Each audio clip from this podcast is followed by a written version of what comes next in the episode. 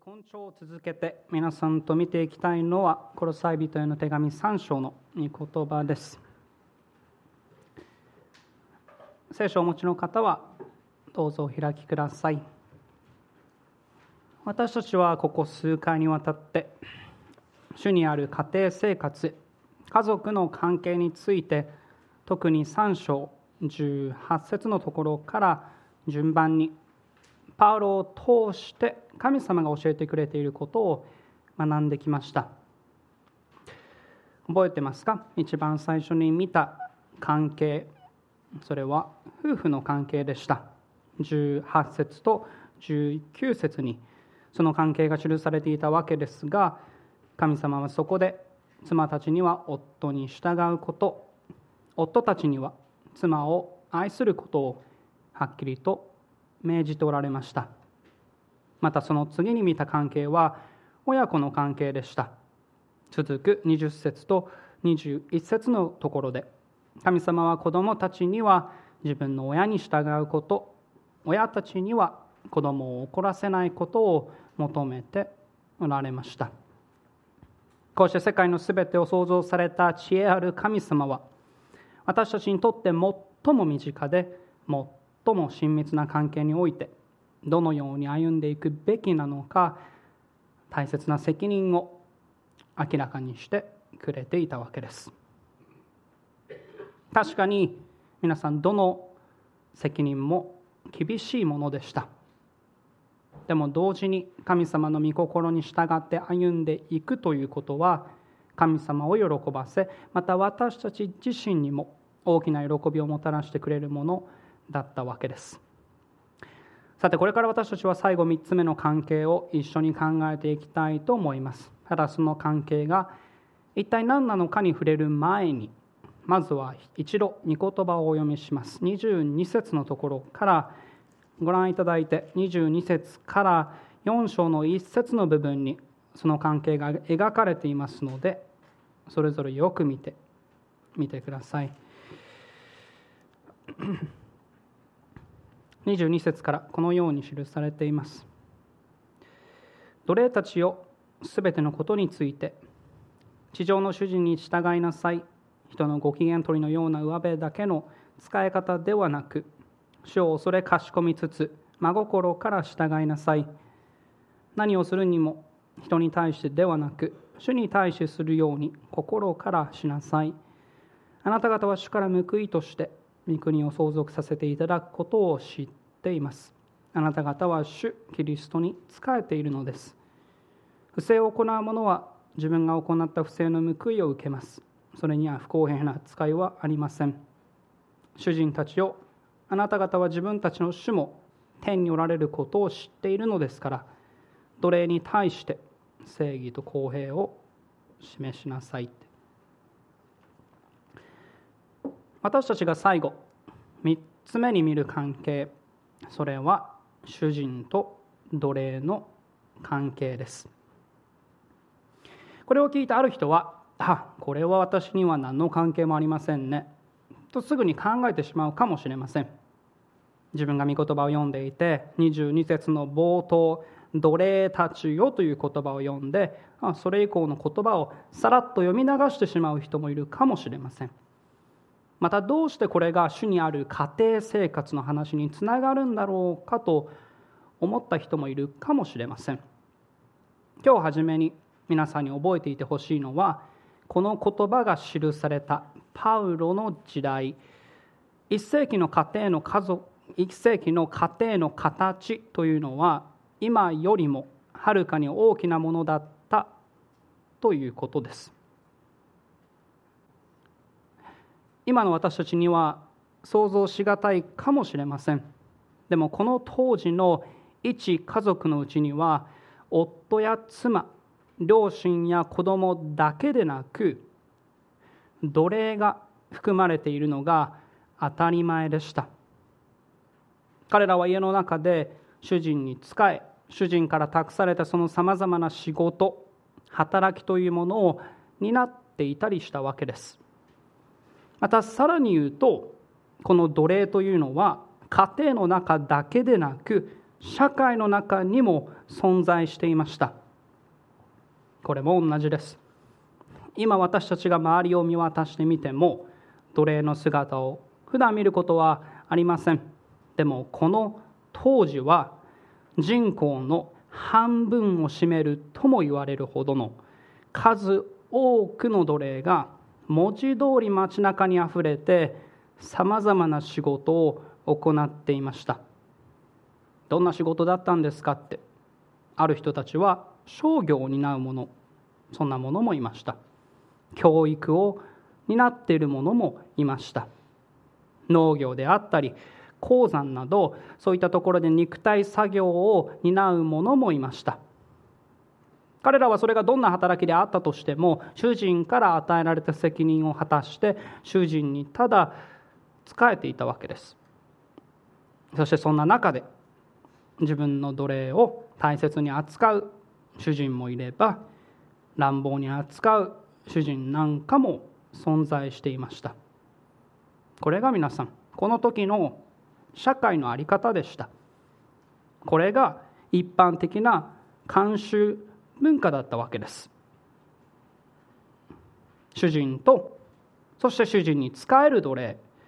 この関係はまさにこの当時のあらゆる場面において見て取ることのできるものでした。もちろんパウロはそんな家庭や社会の状況のことをよく分かっていました。そして同時にそのような主人や奴隷の身分にあたる者たちが教会の中にも集っているということを知っていたわけです。だからこそパウロは彼らに向けて言葉を書き送りました。奴隷の皆さんって主人の皆さんってあなた方も神様の望まれていることをそれぞれ求めてくださいって。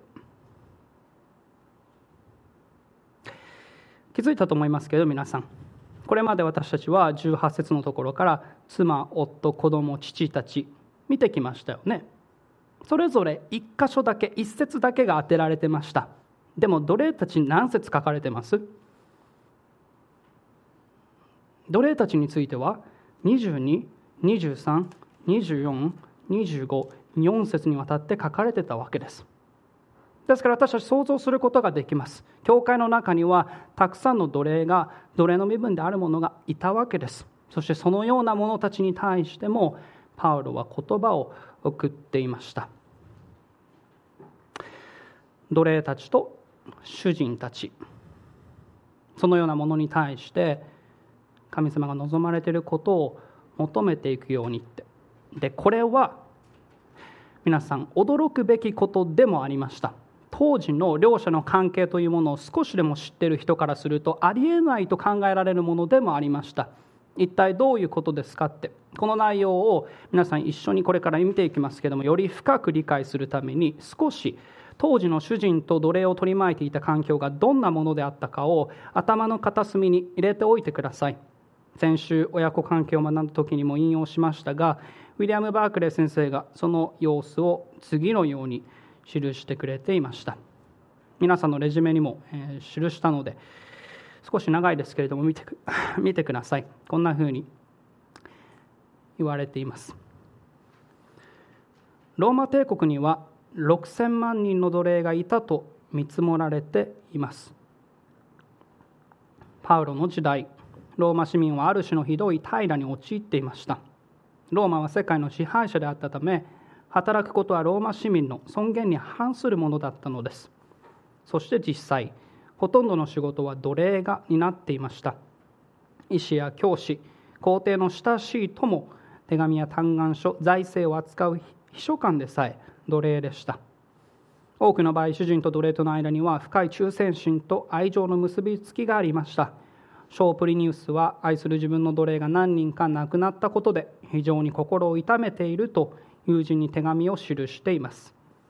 私はいつも喜んで奴隷たちを解放してきました。また私は彼らに一種の遺言書を作ることを許しそれをまるで法的に有効なもののように固く守ってきたのです。これはまさに優しい主人の言葉でした。しかし基本的には奴隷の生活は厳しくひどいものでした。法律上奴隷は人間ではなく物とみなされていました。アリストテレスは主人と奴隷の間には決して友情など存在しない。なぜなら彼らには何の共通点もなく 道具がただの無機物の奴隷であるのと同じように奴隷も生きた道具であると述べています。またローマの学者ワロも農業に関する著作の中で農業用語を3つの種類話す能力があるもの話す能力がないもの口の聞けないものに分けています。そして話す能力があるものには奴隷が。話す能力がないものには家畜が。口の聞けないものには運搬具が含まれていました。奴隷とはたまたま話すことのできる動物に過ぎなかったのです。法律も明確非常に明確でした。ローマの法律家ガイウスも次のように述べています。主人が奴隷の生死に関わる権限を持っていることは普遍的に認められていることである。もし奴隷が逃げ出せばその罰は最も良くて額に逃亡者の烙印を押されること。最悪の場合には処刑が死刑が処せられました。別のローマの作家も述べています。主人が奴隷にすることは不当であろうと怒りながらであろうと喜びながらであろうと嫌々ながらであろうとうっかりであろうと慎重に考えてであろうと恋であろうとなかろうとそれが裁きであり正義であり法なのです。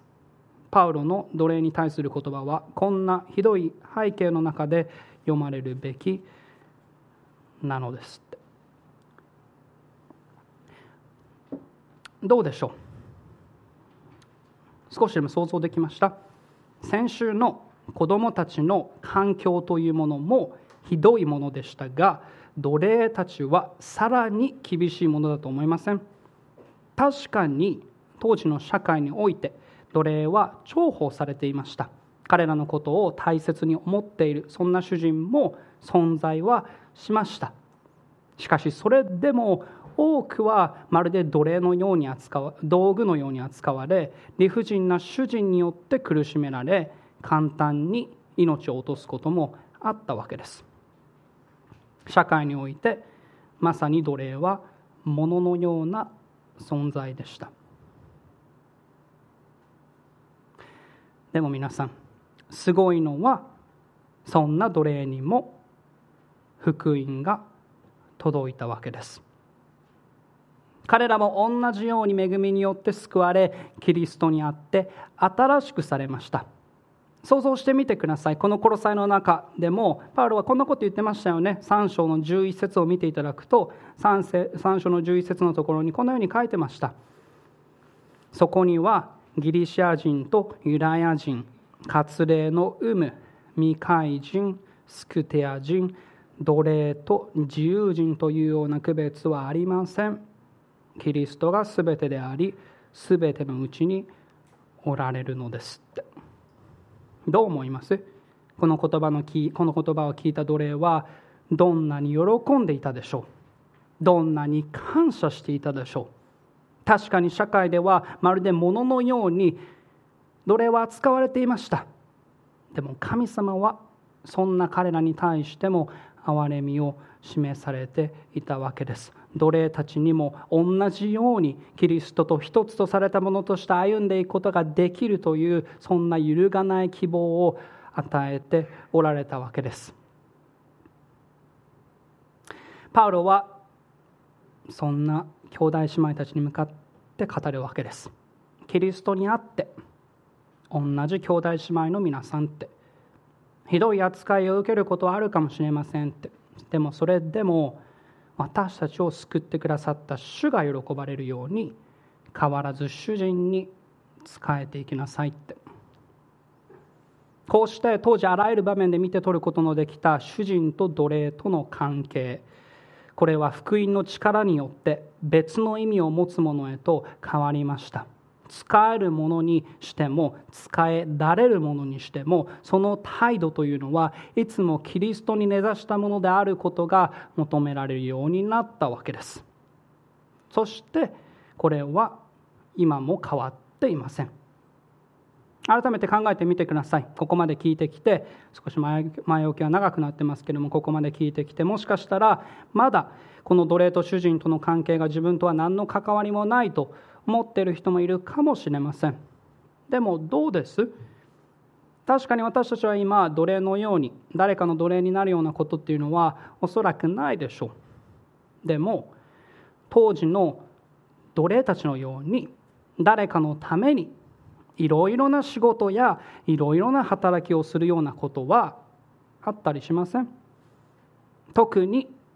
仕事をしている人であれば職場であったり会社であったり誰かのそこにあって誰かの指示や命令というものを聞いてその人のために使えることがあったりするでしょうまたそれ以外にも例えば家庭にあったり教会であったりそういったところで誰かのために私たちが使えたりまた私たちが誰かによって使えられたりするような場面もあったりしますよね。そして何より言えるのは救われている者はみんな私たち心から主に従っていこうともするわけです。主に仕えていこうともするわけです。じゃあそんな時私たちは御言葉が教えているような使える態度というものを持っているでしょうか神様が喜ばれるようなそんな従う態度というものを私たちは持っているでしょうか？いやそもそも神様が喜ばれる使えるまた使えられる姿というのは一体どんな姿なんでしょうか？そのことを分かってるでしょうか？私たちは今日特にこの22節から25節のところに記されている奴隷に与えられている責任に関して学んでいきたいと思います。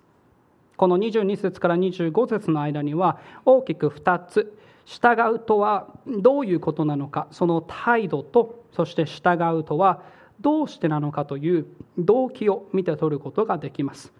態度とそして動機です。2つあります。で今日は最初の態度だけしか多分見れないと思いますので態度だけを見ます。ですから使えるものとしての奴隷その姿を御言葉から見ながらぜひ自分自身のこととして改めて考えてみてください。私たちも仕えていくものとして神様はどんなことを私たちに教えておられるのか。そのことを今一度照らし合わ御言葉と照らし合わせてみてください。では従うとはどんな姿なのか。まずその態度から考えてみましょう。もう一度御言葉を見てください。22節のところでパウルはこのように奴隷たちにはっきりと命じていました。22節奴隷たちよすべてのことについて地上の主人に従いなさいって。あまりにもシンプルな命令が記されていました。奴隷たちの責任は一体何だったのか。それは主人に従うことでした。ここで使われていた「従いなさい」という言葉ですけれどもこれは実は先週20節のところで見た子供たちの責任。両親に従いなさいと全く同じものが使われてました。ということは皆さんどういう意味か覚えてます？従いなさい従うってどういう意味でした？この従うという言葉はもともと2つの言葉下を意味する父母とそして聞くを意味するあくおがくっついてできた言葉でしたよね。下と聞くこの2つがくっついてできたのがこの従うという言葉でした。そしてそこから誰かの言葉や指示に従うとか相手の言うことに従順になるといった意味で用いられたりしたわけです。ただ単に誰かの言葉を聞くのではなくてその相手の下に自分自身を置いて素直に聞き従うということが言われていたわけです。それが従いなさいという言葉の持っている意味でした。下に置くことでした。下に置いて素直に聞き従うわけです。またこれ皆さん読んでて気づきました？パウロはこの22節のところでも子供の時と同じように全てのことについてという言葉を用いていました。全てのことについて主人に従いなさいって。もちろんこれも主人が神様に逆らって罪を犯すようにという場合は別です。でもそうでないのであればあらゆることにおいて奴隷は主人にいつも従っていくということが求められていたわけです。全てのことについてってたとえ自分の望まないことであったとしてもたとえ自分の好まないことであったとしてもたとえ自分の考えや思いと異なることであったとしても一部分ではなくて全ての部分において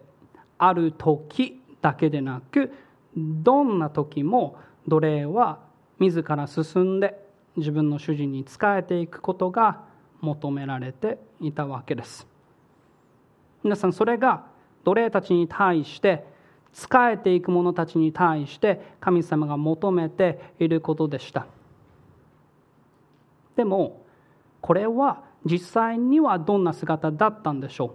う。どのように仕えていくことを奴隷たちに求めていたんでしょう。見せかけだけの振る舞いであろうともとりあえず従っていればよかったんでしょうか。もちろんそうではありませんでした。だからこそパウロはこの後続きに具体的な態度というものを挙げているわけです。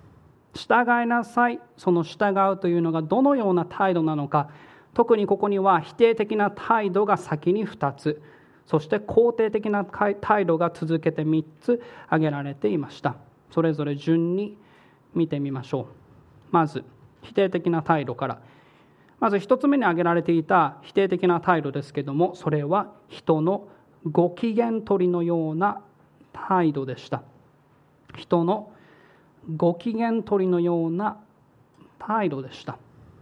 22節続いてたわけです。奴隷たちをすべてのことについて地上の主人に従いなさい。その後人のご機嫌取りのようなって。この人のご機嫌取りという言葉ですけれどもこれはもともと人と喜ばせるというこの2つの言葉が結びついてできたものでした。人とそして喜ばせるこの2つの言葉。これが結びついてできたものでした。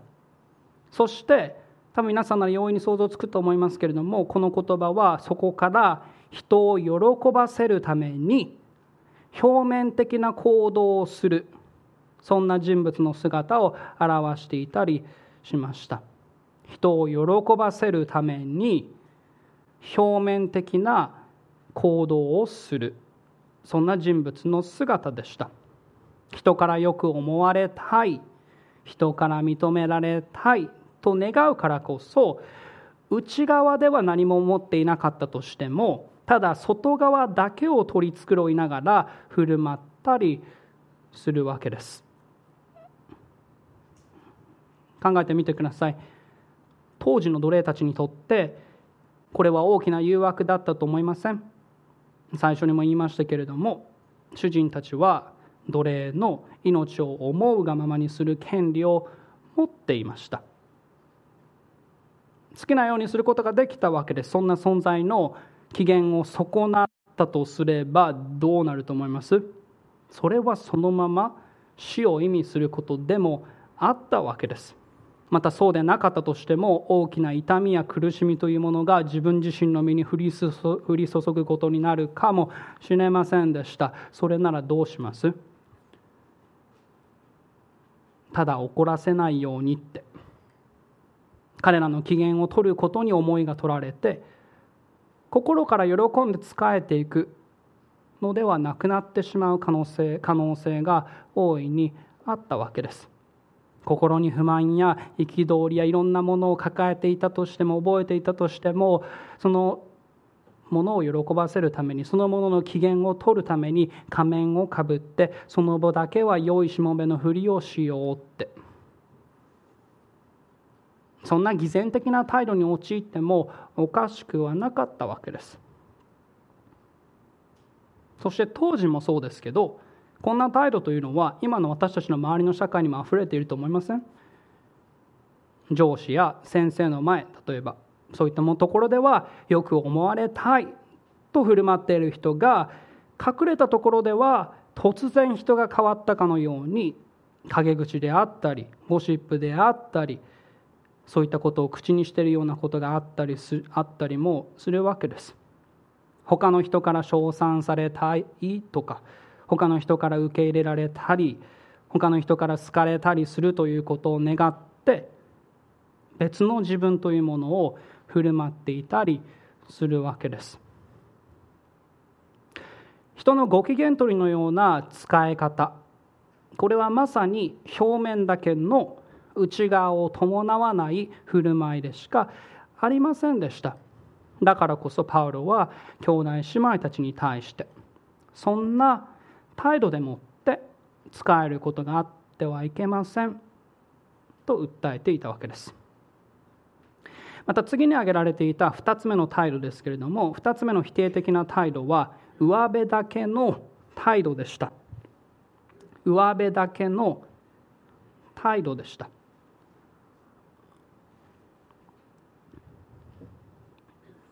22節続いています。人のご機嫌取りのような上辺だけの使い方ではなくって。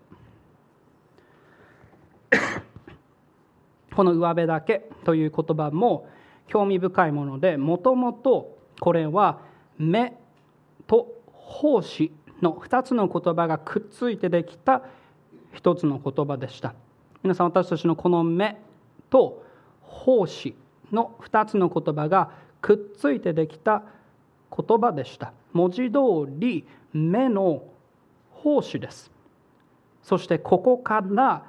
主人の目が注がれている時だけは一生懸命に働くようなそんなしもべの姿を表していたりしました。主人の目が目が注がれている時だけは一生懸命に働くようなそんなしもべの姿を表していました。誰かの目がある時は頑張ってる姿を見せて誰も見ていない時は怠けたりサボったりするわけです。当時の奴隷たちはこんな誘惑にもさらされていました。考えてみてください。厳しい主人たちがいるわけです。厳しい主人たちと一緒にいるその時だけは必死に必死に必死に働いてそしてその主人たちがいなくなってしまえば怠けてしまうって。当時もそうでしたけどでもこれもこんな態度も今の私たちの周りにも溢れていると思いません？例えば親が見ている時には真面目に課題に取り組んでいるその子供が親がいなくなったその瞬間には全てを放り出して遊んでいたりするようなことがあったりします。また皆さんの職場ではどうでしょう？上司の目があるその時には与えられたノルマを果たすことに必死な姿を見せていながらもその場から上司がいなくなってしまえば自分のやりたいことを思うままにしているようなものもいたりするかもしれません。上辺だけの使い方それはまさに外側だけ。見せかけのパフォーマンスでしかありませんでした。だからこそパウロはそんな態度でもって使えることはあってはならないですよとそう兄弟姉妹たちに訴えていたわけです。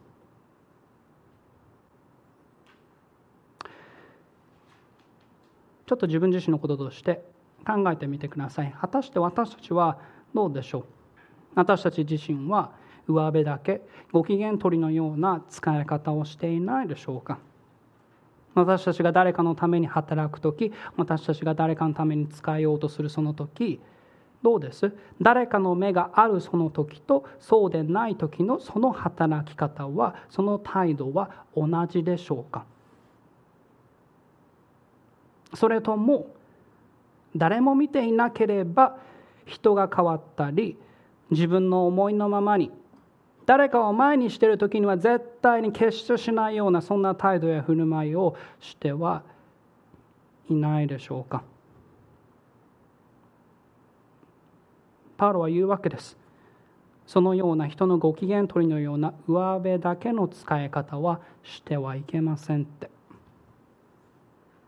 それが否定的な面でした。でもそれで終わったわけではありません。パウロはこれに対比して肯定的な態度というものも続けてあげていました。このような使い方をするんではなくこのような使い方をしなさいというわけです。じゃあ一体どんなものだったのか。3つ目です。3つ目に挙げられていた態度は主を恐れかしこむ態度でした。3つ目に挙げられていたものは主を恐れかしこむ態度でした。22節は続いていきます。人のご機嫌取りの弱べだけの使い方ではなく主を恐れかしこみつつって。人を恐れるのではありません。主を恐れることでした。そしてこれは従うということにおいて仕えていくということにおいて決して欠かすことのできない重要な態度でした。というのもちょっと立ち止まって改めて考えてみてください。私たちは今人のご機嫌取りのような態度というものを見たわけです。おそらく私たち自分自身のうちにもこの点においての弱さであったり難しさがあるということを示されたと思います。じゃあ皆さんどうして私たちは他の人から受け入れられたりすることを願ったり私たちは人から好かれることに心を奪われたりすることがあるんでしょう。どうしてだと思います？なぜ私たちはそのように人からの目の目に心が奪われることがあったりするんでしょう？一体何が原因なんでしょう？何だと思います？その原因は？その原因の一つは人への恐れでした。私たちが人を恐れる時に私たちはそのような態度をとるわけです。いやいや私はそんなことありませんと思う人も少しニック・バツィックという先生がこの点に関して説明をしてくれているのでその言葉をちょっと見てみてください。このように説明されていました。人への恐れとは単に人が私たちに与えるかもしれない危害を恐れることではありません。確かに傷つくことへの恐れが人から認められたいという私たちの欲求を駆り立てることもあります。しかしバニアンが言うように人への恐れとは人の行為愛善意助けそして友情を失うことへの恐れなのです。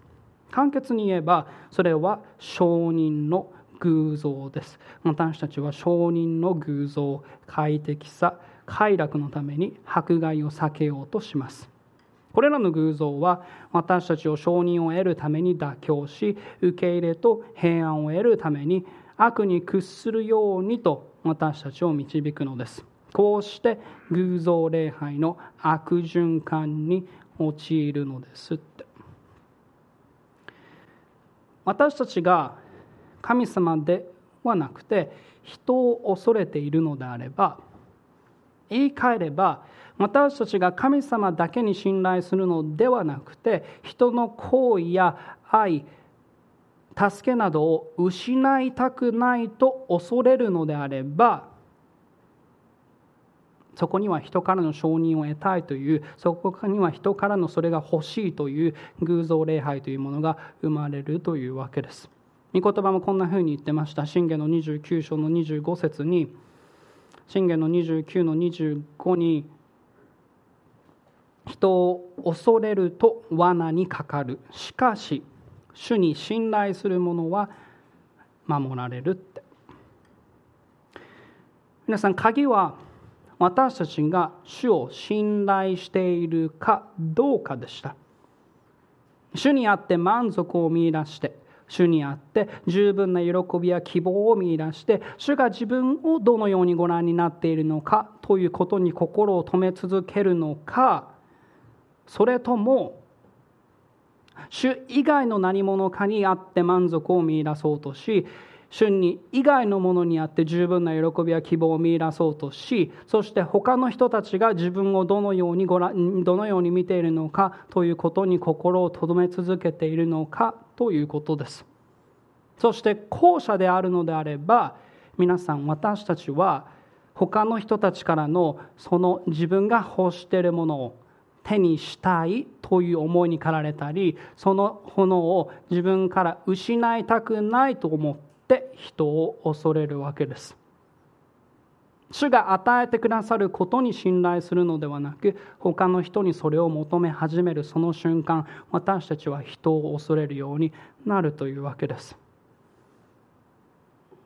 だからこそ私たち自分自身のこととして考えてみてください。私たちが仕事をしようとするその時誰かに使えようとするその時一体何を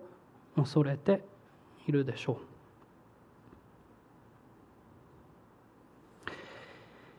パウロは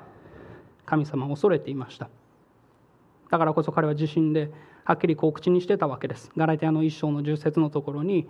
ガラティアの1の10のところに今私は人に取り入れようとしているのでしょうか？いや神でしょう。あるいはまた人の関心を買おうと努めているのでしょうか？もし私が今なお人の関心を買おうとするようなら私はキリストのしもべとは言えませんって。はっきりパウロは言ってました。キリストのしもべとして生きている私は人の関心ではなくて神の関心を買うことに努めているって。彼自身はそのように歩んでいました。だからこそパウロは同じように兄弟姉妹たちに訴えてたわけです。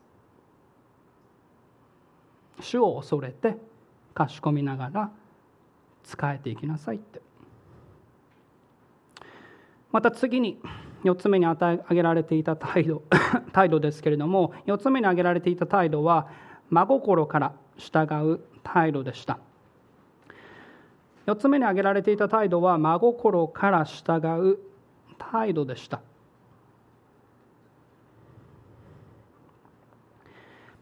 間違いなく皆さん言えるのはこれまでも見てきましたけれども神様は単なる外側だけの行いというものを一切求めてはおられないということです。そうではなくて神様は心から生まれるそんな従順な態度というものをいつも求めておられました。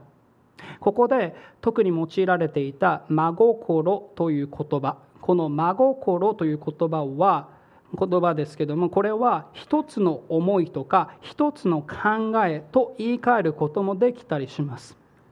真心というのは一つの考え一つの思いと言い換えることもできたりします。そしてまさにその言葉の通りその人物の心というものがバラバラではなくて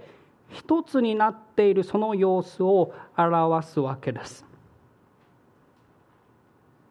真心というのはバラバラになっている心ではなく一つの心になっているその様子を表すわけです。ちょっとその姿を思い浮かべながら先に見た否定的な態度と比較してみてください。人のご機嫌取り上辺だけの態度。このような状態になっている時皆さんその人のうちには一体何が起こってるでしょう？何が起こってます？その人の心が分割されているわけです。外側の行いは人々を喜ばせようとしていたとしてもその内側の思いというのはそれとは別のところにありました。心が一つの状態にないわけです。そしてそんな心から出てきたものは何だったのかというと悲しいことに偽善的で見せかけだけの振る舞いでした。もちろんそれらは神様の言う前に喜ばれるものではありませんでした。だからパウロは兄弟姉妹たちに訴えてたわけです。主を恐れて賢んでそしてバラバラの思いでするのではなくて真心から従いなさいって一つの思いを持って一つの心でもって従っていきなさいってでもこれを聞いてある人は思うかもしれません。確かにそのようにして生きていきたいですって一つの思いを持って一つの心で歩んでいきたい仕えていきたいですってでもどうすればいいんですかって。もちろんそれは主を恐れることです。でも最後にこんな言葉が言われてました。5つ目に挙げられている態度ですけども5つ目に挙げられていた態度は23節のところにあります。5つ目の態度は全て主のためにする態度でした。最後5つ目の態度は全て主のためにする態度でした。23節を見ていただくとこう記されています。何をするにも人に対してではなく主に対してするように心からしなさいって。もう言われていたことは明白でした。奴隷たちは確かに地上にあって自分たちの主人に仕えていました。でもそれも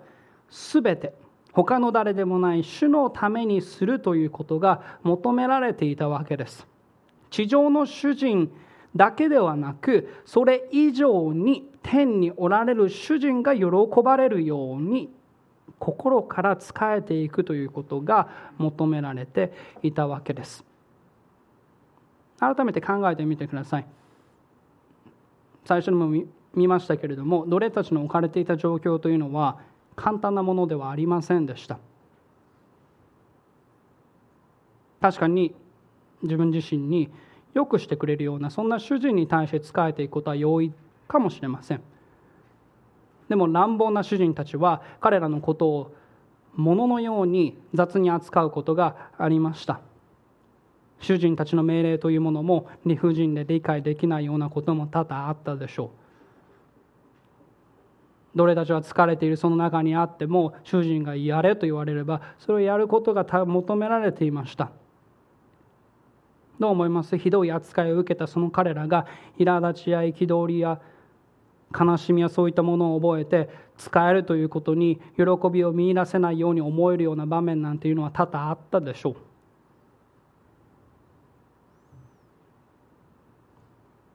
感謝をできないようなそんな場面も多々あったでしょう。そんな状況の中にあって心から主人のために仕えていくこと。心から一つの心の心でもって仕え主人のために仕えていくなんてある意味不可能だったでしょう。もしこの一つの事実を覚えていなかったらです。その事実とは何かってそれは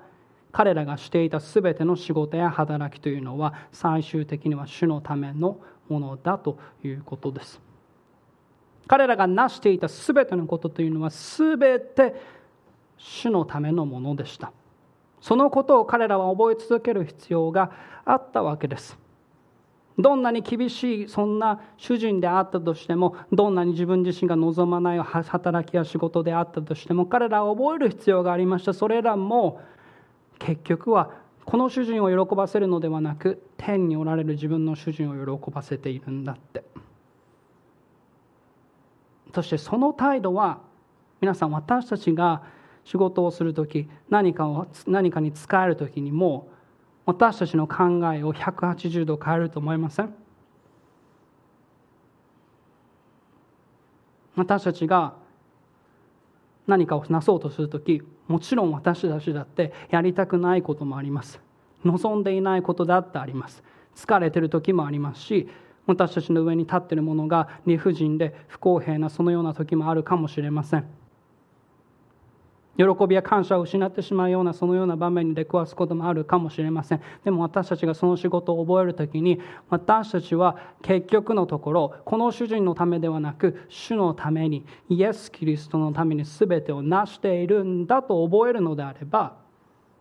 私たちの心が変えられると思いませんコロサイの信仰者たちはそのように歩んでいくことが求められてました。社会の中において物のように扱われていたその奴隷たちがキリストイエスにあって救われたというこの事実。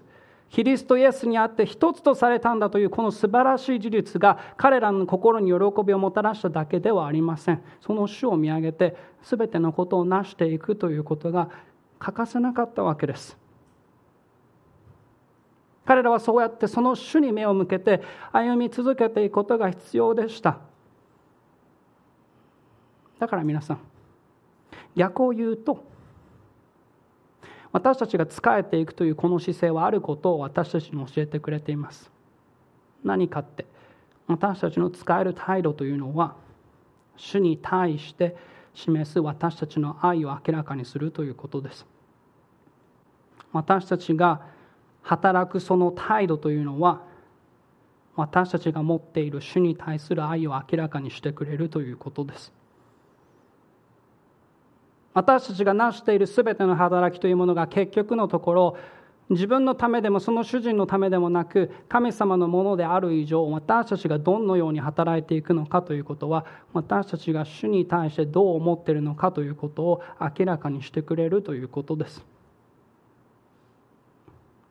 だからこそ自分自身に一度問いかけてみてください。仕えていこうとする時仕事をしようとする時いろんな場面において自分自身の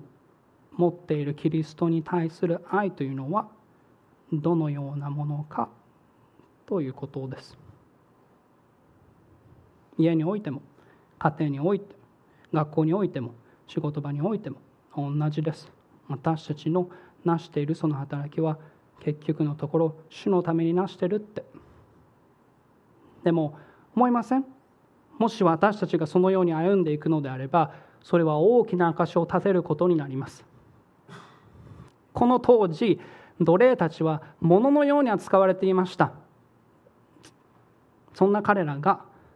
何を言われてもどんなに厳しいことがあったとしても喜んで主に仕えていこう喜んで主人に仕えていこうとするのであればその生き方はキリストの証をキリストの福音の証を大いに人々の前で明らかにすることにつながったわけです。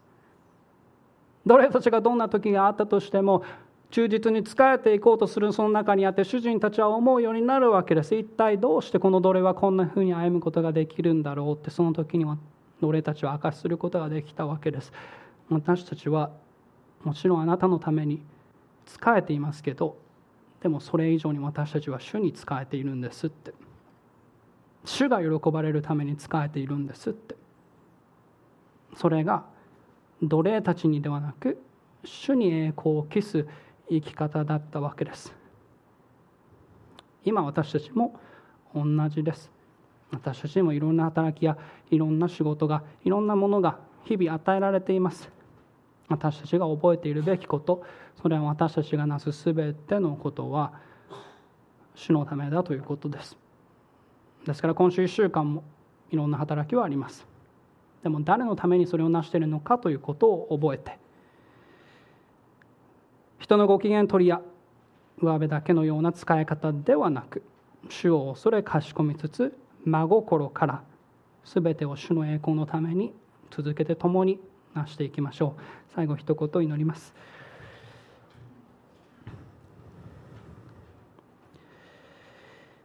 天におられる愛する父なる神様皆を心から褒めたたえます。何より神様私たち一人一人を罪の中から救い出してくださって今神の子供としてくださりあなたに会っていつも信頼して生きていくことができるというこの幸いを本当に神様心から感謝いたします。今私たちはキリストのしもべとして生きています。そのキリストのしもべとしてこの地上にあっていろんなものに仕えていくという責任を負っています。ですからどうか神様私たち一人一人がいつもあなたに喜ばれる態度を持って歩んでいくことができるように。どうか私たち一人一人が与えられた全てのことを結局のところ私たちは全て主の栄光のためになしているんだということ。そのことを喜びながら感謝しながらなしていくことができますように。でも同時に神様私たちの群れの中に難しい状況にいる者がいることもあなたはご存知です。その者のうちにあなたが続けてあなたの憐れみと慰めを与えてくださいますように。その中においてそれでも神様あなたの栄光のために全てを成していきたいという思いを続けて与え強めてくださいますように。この御言葉を神様心から感謝いたします。全てを見てに委ねてイエス・キリストの皆によってお祈りします。アーメン。